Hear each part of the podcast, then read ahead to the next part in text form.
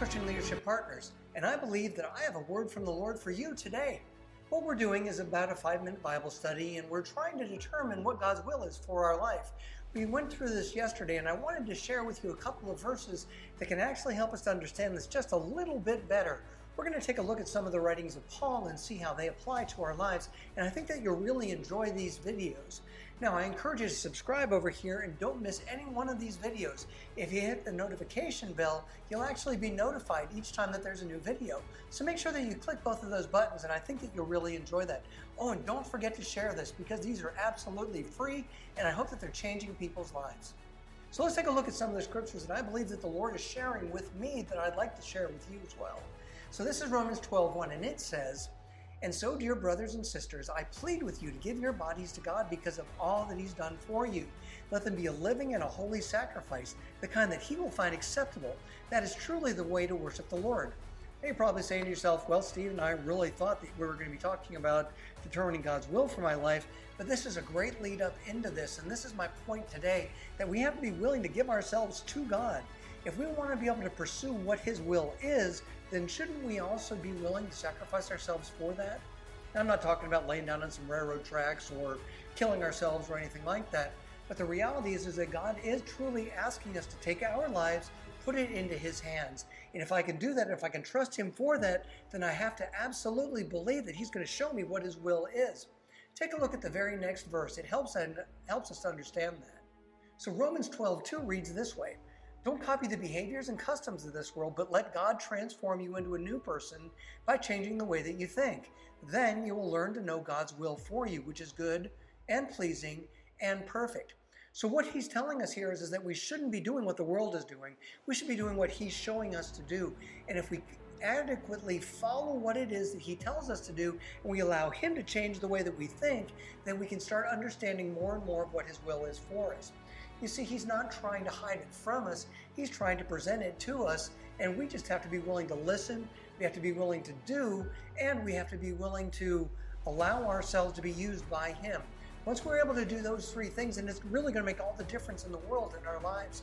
Now, Paul wrote this out, but I want you to see this in the Old Testament. We can find a scripture that's very similar to that. Are you ready? Check this out. So this is Psalms 143 8.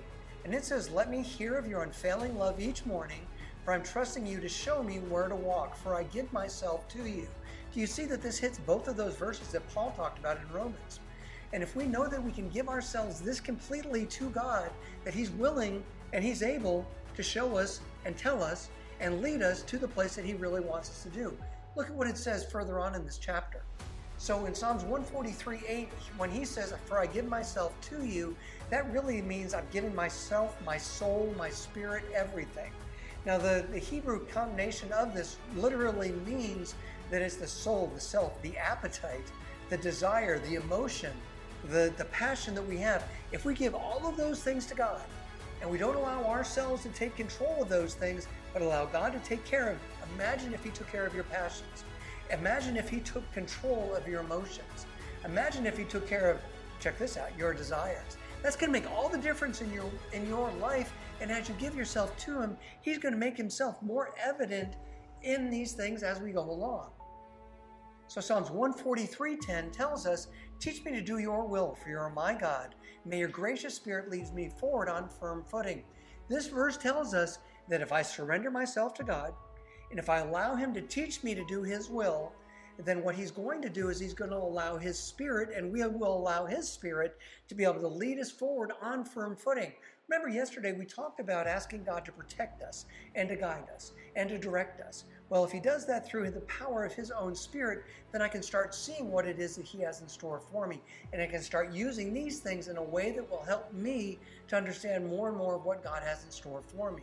So, this is the word that I believe that the Lord has in store for you today.